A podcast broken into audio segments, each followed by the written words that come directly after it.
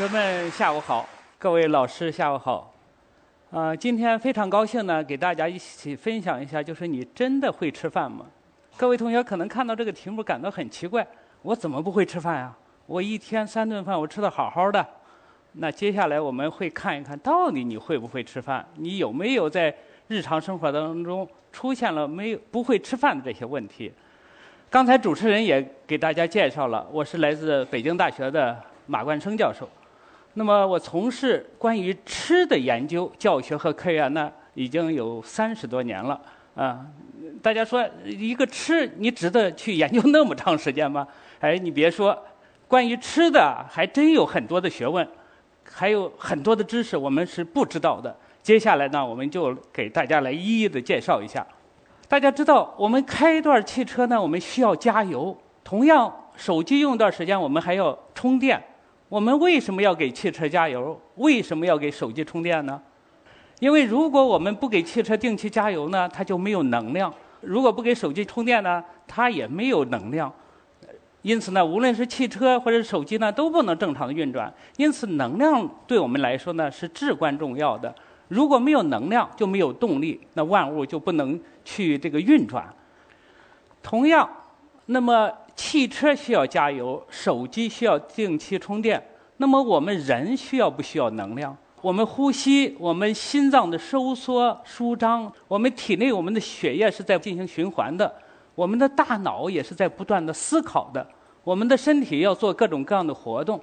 因此呢，这些活动，无论是我们呼吸，哎，我们这个心脏的收缩，我们的血液的流动，都需要能量的这样的一个支持。如果没有能量，我们的生命就不能存在。所以，能量对我们每个人来说是至关重要的。那么，我们人怎么获得能量？因为我们人体好像我们没有油箱，是吧？我们不能加油储存这个油，储存汽油。我们也没有这个这个插销，也没有地方去充电。因此呢，我们只能是通过吃饭来获得获得能量。大家知道，植物呢可以通过光合作用来合成能量。什么叫光合作用啊？就是绿颜色的植物利用太阳的光能，它可以同化二氧化碳或者水，来制造出我们需要的这样的一个营养物质，那就是它可以合成碳水化合物。大家知道，碳水化合物呢，我们平平常呢也叫做糖。但是呢，不像我们说看到的白砂糖哈，这是食物当中三大我们人体所需要的三大营养素之一，它叫碳水化合物。由于它是二氧化碳跟水合成的，因此呢，我们叫碳水化合物。那么植物呢，可以通过太阳光，然后呢同化二氧化碳和水。但是呢，我们人类就不能进行光合作用。我们要人类能进行光合作用，就省事儿了，是不是？我们每天淋点水，然后站在太阳地儿底下晒一晒，就可以合成我们需要的能量了。但是呢，我们人体不行，对不对？所以呢，我们必须去从食物当中来获取我们所需要的能量。但是呢，各位同学应该注意，并不是能量越多越好。我们刚才所说了，汽车它的这个运行需要能量，手机它的运转也需要能量，但并不意味着能量越多越好。对我们人体来说，能量保证我们各种生命的活动。但是，如果我们能量摄入不足，它会出现什么情况啊？对了，我们的营养不良，营养不良会有什么表现呢？我们的身高可能长得比较矮，我们身体也比较瘦小。所以呢，如果能量不足的话，就会出现这种情况。另外一种情况呢，就是能量过量。大家想一想，能量太多了会出现什么情况？对了，我们的身体会超重，会出现肥胖。因此呢，我们人体需要能量，少了不行，太多了也不行。因为什么？我们这个不像汽车一样，它太多了的话，它就是在油箱里边存着。我们人体呢，如果你能量太多的话，它就会转变成脂肪。脂肪的表现呢，就是我们的肚子会腰会变粗，肚子会变大。所以呢，我们对于能量的认识呢，就是太多了不行，太少了不行。特别是对我们生长发育的发育中的同学们来说呢，我们需要呃维持一个能量正平衡，就是我们摄入的能量呢，比我们消耗的能量要多一些，才能保证我们正常的身高呃身高啊体重的它的不断的增长。我们人体呢，不仅仅需要能量，不仅仅像这个汽车啊需要汽油提供能量，像手机啊它需要电能。我们人体不仅仅需要能量，还需要各种各样的营养素，才能维持我们这个人体这种高精密仪器的一个正常的运转。我们除了需要能量呢，我们还需要四十多种营养素。那我们需要什么？需要蛋白质。哎，大家也知道，可能是我们已经开始学了，蛋白质是生命的物质基础。我们需要脂肪，脂肪并不是一个坏东西，因为脂肪呢，还是在我们体内起到很重要的作用。它可以提供能量，它可以保护我们的器官。哎，它它也是我们身体正常的一个组成。第三个方面呢，就是碳水化合物。刚才我也给大家提到了，它也是提供能量的。除了需要这三大功能营养素之外呢，我们还需要矿物质，哎，像钙、铁、锌呀等等，我们也是需要的。我们还需要维生素，像维生素 A 呀、维生素 D 呀、维生素 C 呀、维生素 E，这都是维护我们身体正常运转所必须的。如果我们缺乏或不足的话，就会产生各种各样的问题。因此呢，我们为什么要吃饭？吃饭呢，就是来提供我们人体所需要的。各种的营养素，如果我们吃的不够，呃，或者吃的过多，对我们身身体的一个正常的生长发育，对我们的正常功能就会带来影响。因此呢，我们说，我们必须会吃饭，才能保证我们自己的一个正常的生长发育。我们吃饭的目的，第一个就是我们维持生命的需要。前面也给大家说了，如果没有能量，我们就没有办法生存。因此呢，我们第一的。吃饭的第一目的，那就是为了生存。首先是活下来，这是第一目的。第二目的呢，是为了我们对于我们同学同学们来说呢，我们还处于不断的一个生长发育的过程。第二个呢，是要保证我们体格的增长。体格的增长呢，对我们各位同学来表现，一个是我们身高的增长，一个是体重的增加。那么，如果你这个身高体重不增长的话，那就说明你的营养不充足啊，那你就出现了营养不良。我们在这儿也举个例子，就说钙，钙是我们骨骼发育所必须的。我们身高为什么增长啊？因为我们的骨骨头变长了、变粗了、变硬了。那么钙呢，是我们骨骼生长非常非常重要的一种营养素。那么大家知道哪一种食物当中含钙比较丰富吗？那位同学？对了，哎呦，我们这个同学对营养知识掌握的非常非常好。大家知道牛奶呢是一个。非常营养全面的这样的一个物质，同时呢，它其中的钙呢也是非常丰富。因此呢，对于我们各位同学来说，我们如果想保证我们骨骼的正常发育，我们每天都要喝牛奶。你说我一喝牛奶我就肚子疼啊，我就会这个拉肚子，会产气，那就是一个乳糖不耐受。那你可以选用酸奶。因此呢，如果保证我们身高的正常发育，大家一定要不要忘记喝牛奶。同样，营养也是我们智力发育的一个重要的一个物质基础。如果我们的营养的缺乏，同样会影响我们的智力呀，影响我们的这样的一个思考啊、思维啊，同样会影响我们的这样的一个正常的一个生理功能。我们举另外一个例子，就是铁。实际上，我们人体含的铁呢并不多，也就是一个小铁钉子的这样的一个重量。但是呢，铁对我们来说呢是非常非常重要的。无论是对我们的体格发育，还是对我们的智力发育，非常非常重要。如果我们铁摄入的不足，出现缺铁性贫血了，我们的学习成绩就会受到影响。那我们做加减乘除、做这个思思考题的时候呢，都会受到影响。另外呢，我们会感到疲惫无力。因此呢，这个铁呢，对我们来说呢，也是至关重要的。那哪些食物当中含铁丰富？大家。经常吃肝脏吗？猪肝鸭肝鸡肝啊，哦，大家会不会吃血豆腐啊？哦，会不会吃这个鸡血鸭血对吧？鸡肝鸭肝哎，无论是鸡血鸭血、鸡肝鸭肝猪肝里边呢，它含的铁呢都非常丰富。所以呢，我们同学们啊，平常呢要时不时的、经常的要吃一些肝儿啊，或者是这个血豆腐啊。来补充我们体内需要的这个铁。嗯，我们平常的一日三餐，有同学经常不吃早饭的吗？好像没有是吧？或者是不敢说啊，有一位，或者是吃早饭，但是呢，早饭吃的不好的有没有啊？